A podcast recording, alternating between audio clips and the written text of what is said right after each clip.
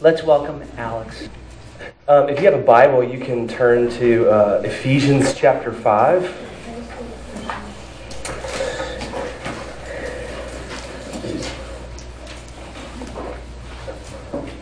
Uh, this is uh, maybe not one of the more familiar New Testament uh, passages, but um, we've been going through Ephesians with our RUF ministry, and so um, it's a good opportunity for me to uh, also just share what's been going on with our ministry.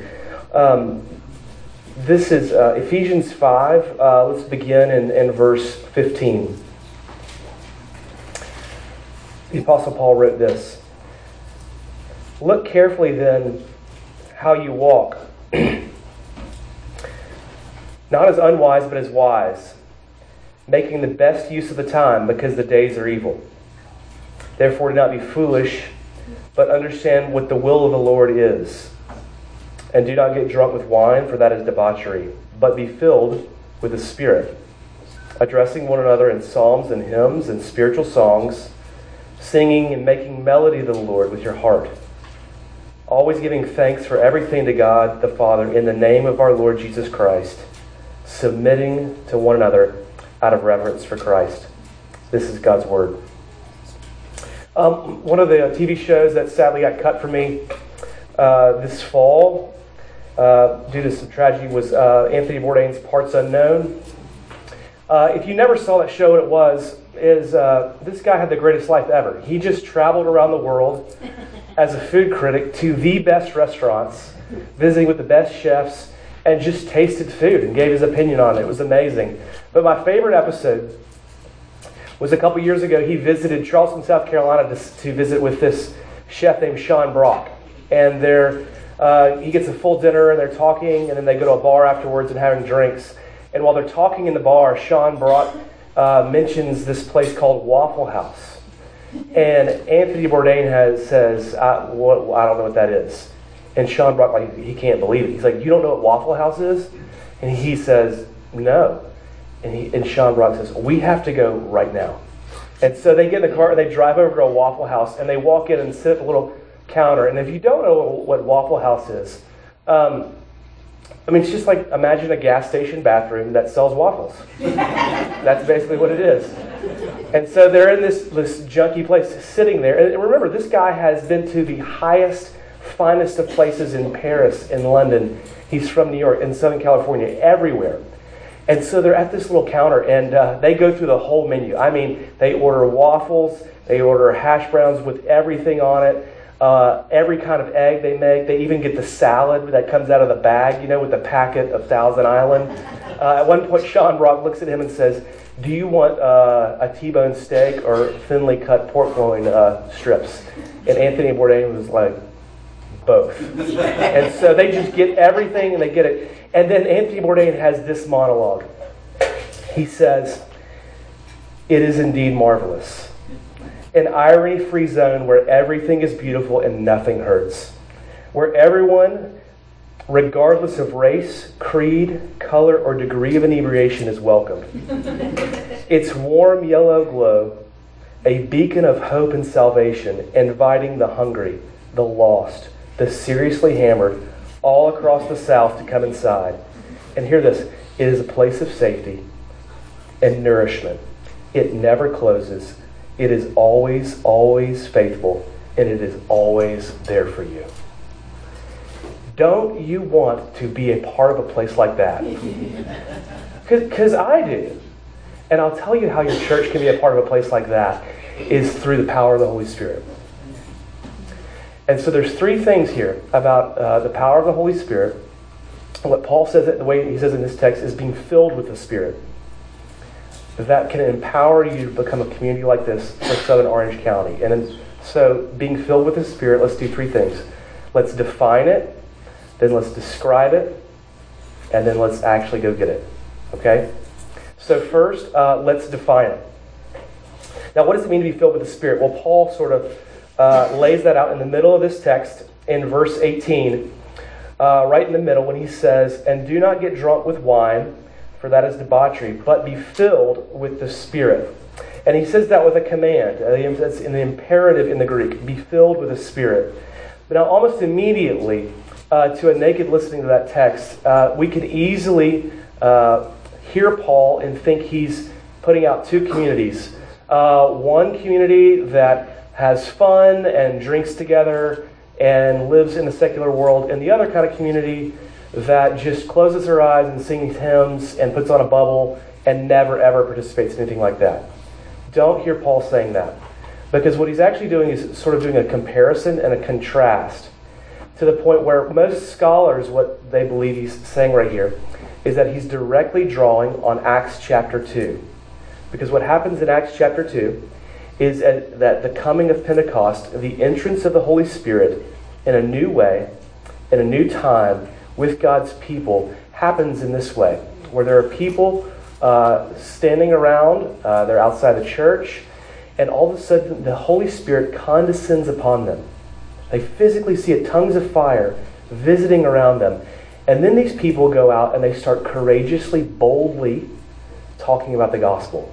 They start saying all the things that you'd be afraid and insecure that the crowds around you would reject. They talk openly, they talk courageously, they talk without fear, and all the crowds around them observe this and see this and think one thing these people have to be drunk. And so, what Paul is doing here is he's sort of teaching us this that being filled with the Spirit is like and unlike being drunk. Okay? Now, I know that that's a lot to say on Sunday morning in church, but this is what the text is teaching us. It's, it's like being filled with the Spirit is like being drunk in this way. Because what alcohol does to you is it lowers your inebriation to the point where you are uh, able to sort of be more free, be more courageous, sort of be more open about what you might be a little bit fearful to say. Uh, you start to feel less insecure. Uh, it starts to lower your inhibitions to the point where you think you're able to communicate, feel closer, more open to other sorts of people, and to connect. To the point where I hear college students sometimes tell me at USC that they can't go to a party unless they've had two drinks. And what they mean by that is in their natural state, they're so insecure and so bothered by what people think of them that they can't talk, they can't be themselves, and be normal in a community of people. And listen, what the fullness of the Spirit is meant to be is change your body, change your mind, change your soul to the point where you can do the exact same thing. It's like in a sense, being drunk. But hear this it's also unlike being drunk. Because what alcohol does is it enables you, as a depressant, to be more courageous, to be without fear, or excuse me, with less fear, to feel more loved by suppressing reality. So that often when people are interacting in an inebriated state, what they're doing is they're acting because they're pretending things are not real. And some of you ex- have experienced this and seen this with some actually bad situations where somebody assumes that somebody likes them more than they actually do. Um, somebody uh, is more open to something than they actually already are. And their inability to sort of cope with reality uh, actually causes some huge mistakes. But the filling of the Holy Spirit enables you to become less fearful, more courageous, more secure, not through suppressing reality, but grabbing a hold of reality. I mean, look back in the first couple of verses, what Paul says. We're not going to spend much time on this in 15 through 17, but Paul says this look, look carefully then how you walk, not as unwise, but as wise. Then he says in verse 16, make the best use of your time. That is, think, uh, consider, Look out on the world, figure out what is, what is best use of your days, of your moments, and stuff like that. Then, verse 17, understand, that is, think, consider, meditate on what the Lord's will is for you. Look, none of those things are found by pretending, by hiding reality, by suppressing the truth around you, but by engaging reality, which is why Paul says, therefore, be filled with the Spirit. Let me give you a sort of an illustration of this to try to make it a little bit better. Um, in Matthew chapter 6, um, Jesus is talking about, uh, in the Sermon on the Mount, not being anxious. He says, Do not be anxious. Now, how many of you need that word for your life right now? In 20, I mean, it's like everybody needs that word. Do not be anxious. Okay, if Jesus were to say it to everyone in Southern California, there's a couple options about how we might go about not being anxious. One is to grab a bottle. And in 2019, there's a lot of bottles now you can grab um, of different kinds that people are using to not be anxious. But the other way is not by hiding reality or suppressing reality, but Jesus says, He doesn't, well, let me say what He doesn't say. He doesn't say, close your eyes and pretend God is okay. He says, Here, do not be anxious. Look at the birds of the air and look at the lilies of the field. Your Father cares for those things way more than you. And what he's saying is, you want to be ang- less anxious in your life. Look, grab onto reality. Look at how real the living Lord is as he cares for things that you can physically see, you can audibly hear, you can experience for yourself, along with the promise that he loves you way more than those things. And what Jesus is teaching us is look, the filling of the Holy Spirit comes about when we grab onto the reality of God in this world to the point where it frees us up and it controls us in such a way that we are less anxious, that we are less fearful, that we are more courageous, that we are more open, that we are more loving, that we are more kind, that we are more merciful, that we are more gentle. Not because we're closing our eyes and pretending none of this stuff is real, but because we're opening our eyes and we're grabbing on to the reality and the promises of God and actually even sometimes tangibly seeing them at work in this world in a way that preaches that even into our soul. And Paul says, listen, that's what it means to be filled with the Spirit. So that's what it is. That's defining it. Secondly, uh, let's describe what this actually looks like.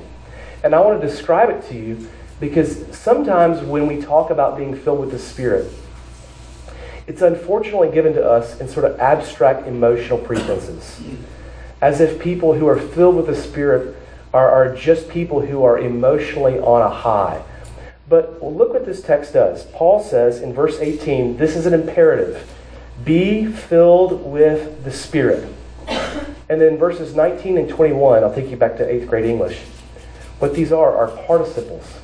That is, they're things that modify this command. This, uh, as in, Paul is saying, here's how you become filled with the Spirit, or here's what it will look like for you to be filled with the Spirit. And he gives four markers. And I'll give them to you this way in, in sort of a simplistic form, and we'll go through them. Up, in, excuse me, up, down, in, and across. Okay?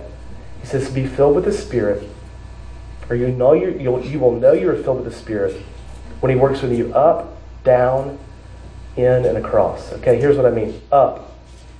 The first one he gives us, and I'm not going to go directly through the order of the text because I, it just worked better with my outline. Um, but he says up. Look, singing and making melody. This is 19b. Singing and making melody to the Lord with your heart. That is to, to be filled with the Spirit has a heart and a mind that is so controlled with the glory and the majesty of God that that is the song of your life. Uh, Amanda Seyfried, uh, you remember her, the star, one of the stars of uh, Mean Girls?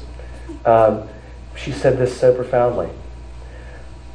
Singing is a way of releasing an emotion that you sometimes can't even portray, even when you're trying to act.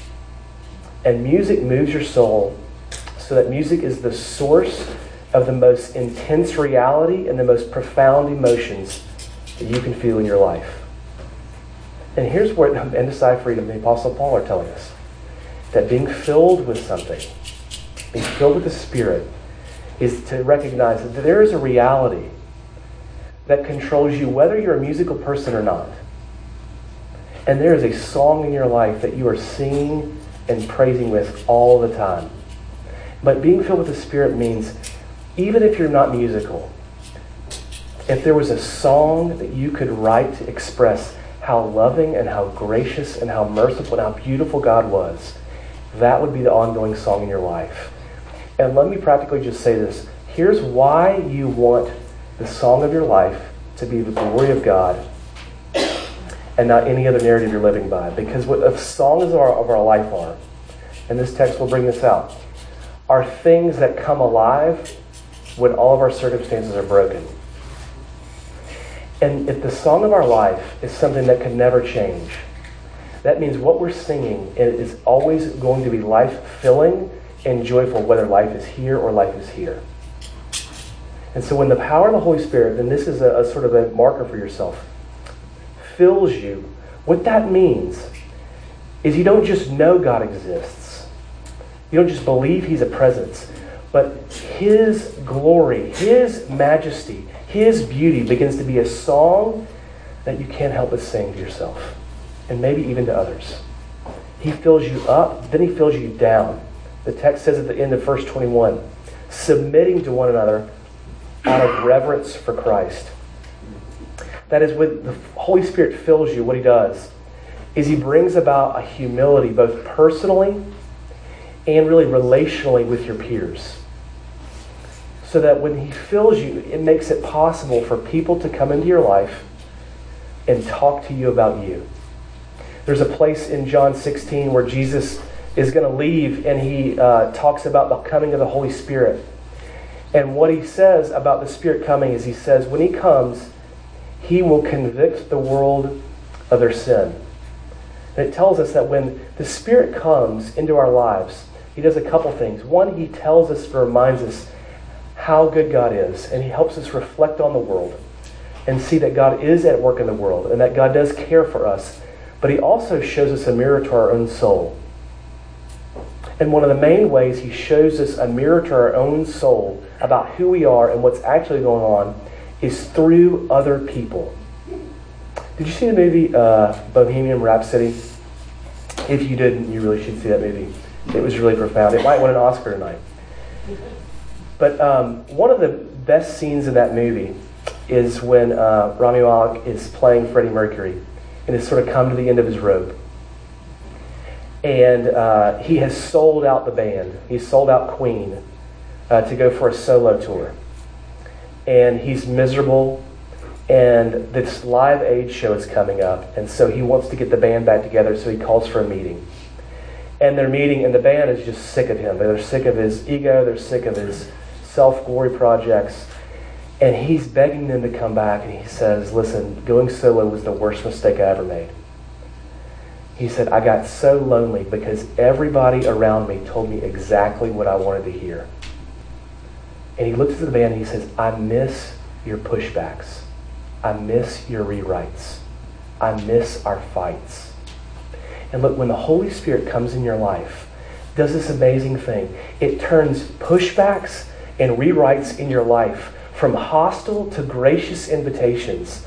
So that, listen, submitting to one another and letting your community come into your life to speak truth is not something you take with gloves up, but you take it with open arms because you realize these people are not doing this to wound you or to embarrass you, but to restore you and to fill you back up with the love of God.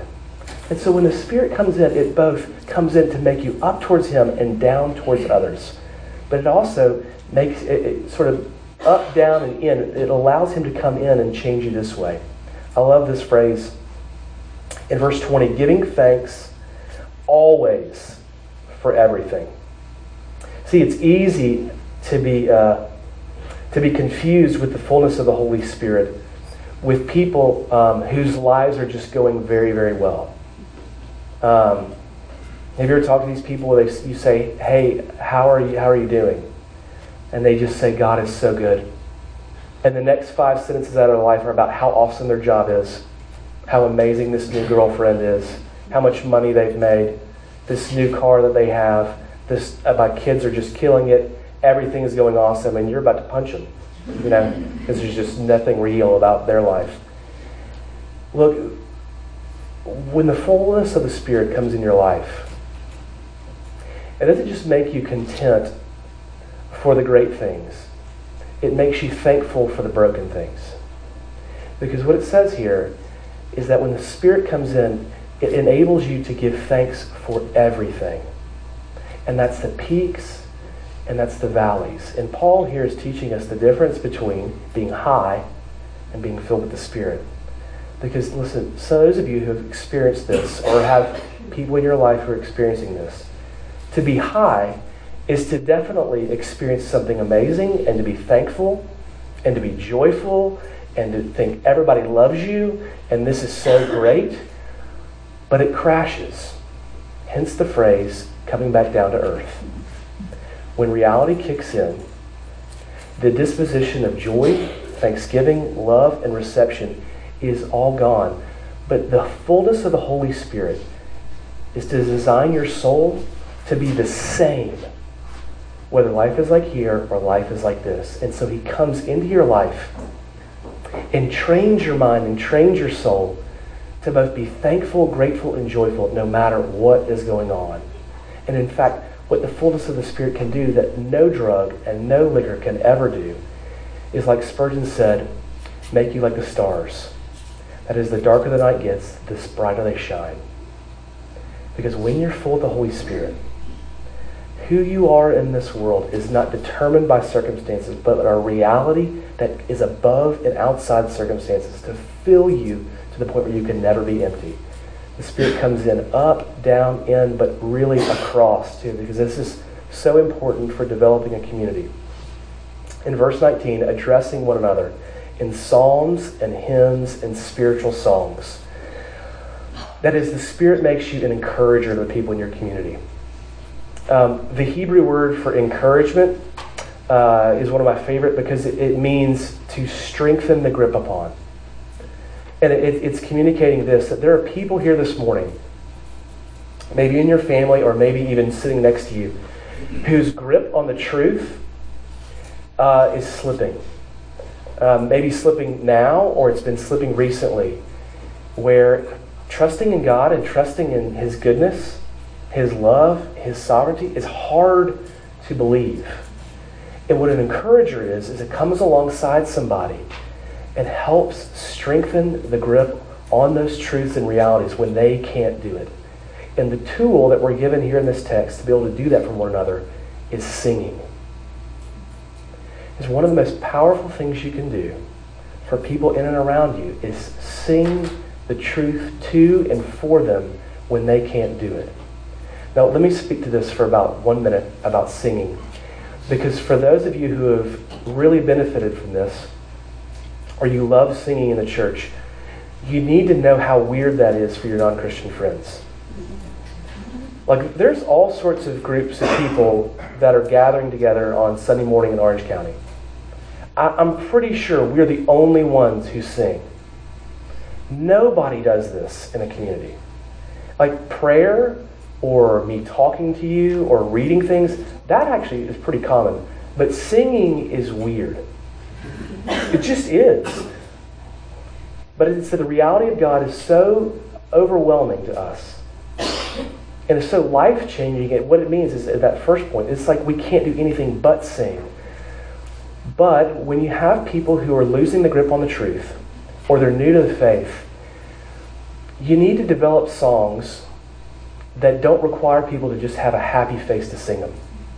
See, a lot of songs that we have today are songs that you can't sing it if you're in a valley in life. If things are not going well, if you're struggling to believe this, if you're struggling to hold on, if your marriage is in trouble, it's hard to sing about how much you love Jesus.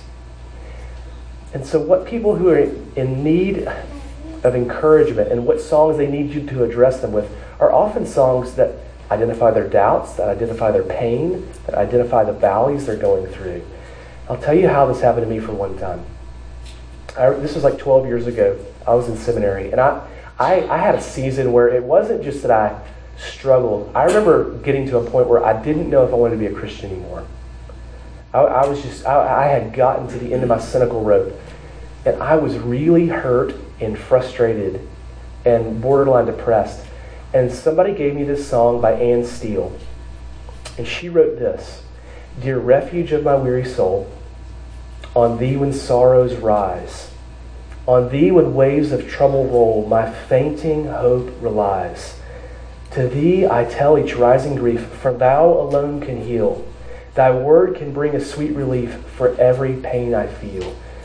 Listen, if you have somebody who is losing the grip on the truth, they need a song that says, their fainting hope is allowed to be in church and is welcomed to be here. And even Jesus lets that rely on him. And uh, to be honest with you, there's, there's not a lot of cool, skinny jean, 28 year old guys writing songs like that today. You know, you know who, writes, who wrote songs like that? Are women in the 1800s. And I would strongly encourage you to go read them and sing them and breathe them into one another when it feels like the, the truth is slipping off. Because what the Spirit wants to do is He wants to come fill a community up, down, in, and across so that you become a brand new group of people that is fresh and easy to land in. Now, some of you, like, there's probably two groups right now that are either going, I've never had that, or I've been struggling and I want that. So, how do we get that? So, we defined it, we describe it. So, let's actually close with this. Let's go actually get this. Here's how this text goes Paul says in 18, Be filled with the Spirit. And then he gives us these, add these participles to sort of these markers of it that we just went through. And this, the, here, here's English again. Uh, this, uh, this phrase, all in the name of our Lord Jesus Christ. And all of those, those participles are meant to be sort of off of that prepositional phrase.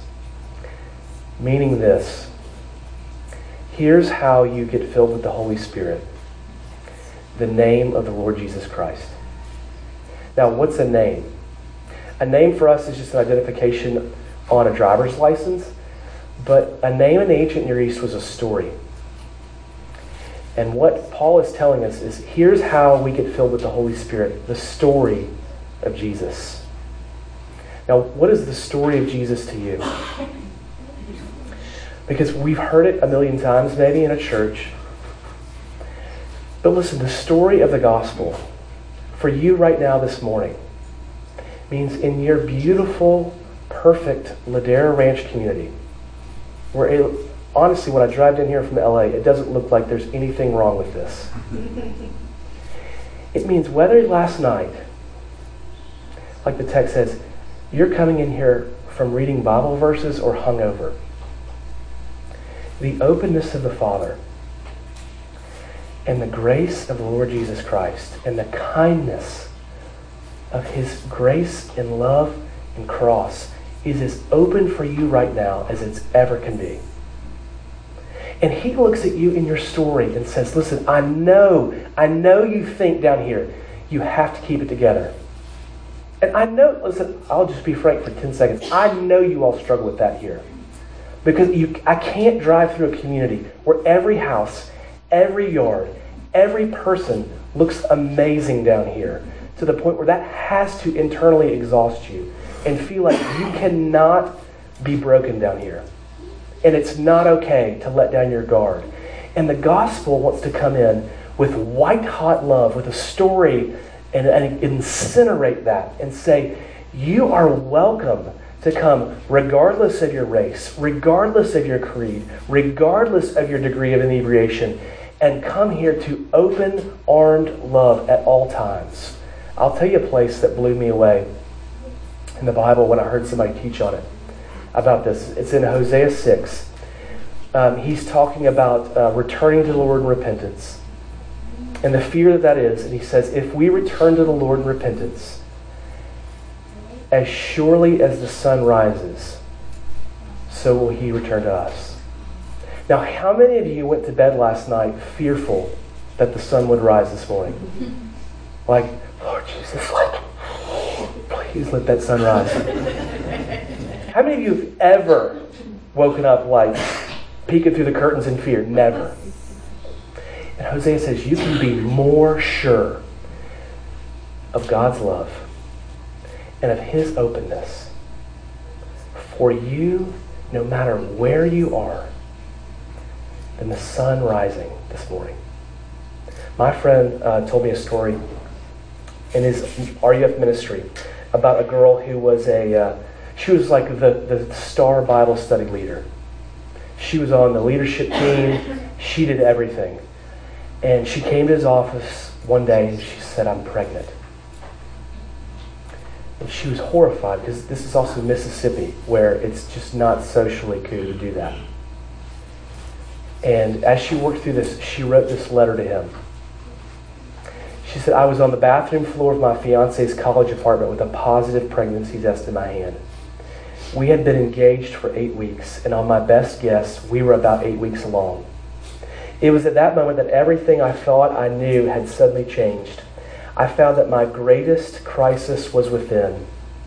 I realized that I no longer knew who I was, because up until that point, I was always the good girl. Frankly, in my mind, I was one of the best girls. I grew up with a long line of gold stars next to my name. And those stars weren't for achievement either, they were gold stars for Jesus. So I truly thought I was strong enough and spiritual enough to avoid this type of sin. But when I discovered over the next few days was real grace. The kind of grace that gives you strength to roll out of bed when you can't even stand the sight of yourself in the mirror. The grace that is only found when you finally see the depth of your own sin. See, I've been a believer my whole life, but I'd rarely missed a Sunday service. I felt my heartfelt moments for God. I never felt the unabashed ending depths of Jesus' love for me, I thought. I was always there. But I'd never really seen it until God revealed to me my deepest, darkest, hidden sin to the entire world, and I could no longer hide it because my belly was about to grow. See, I felt for the first time Jesus' real love. And I was set free. I was able to say bye bye to my good girl image and become a woman who finds her value and significance in grace and the cross of Jesus. Listen, the job of the Holy Spirit is to drive you like a nail into that story until you become filled. And then become a community that is just so open. It's like more welcoming than Waffle House. And that's the fullness of the Holy Spirit. Let's pray. Jesus, um, we can't do that without you. So help us, Lord. We um, we want to know you and we want to be filled by you and set free. Would you do that through the power, Lord, and fill us with that story. In Jesus' name, amen.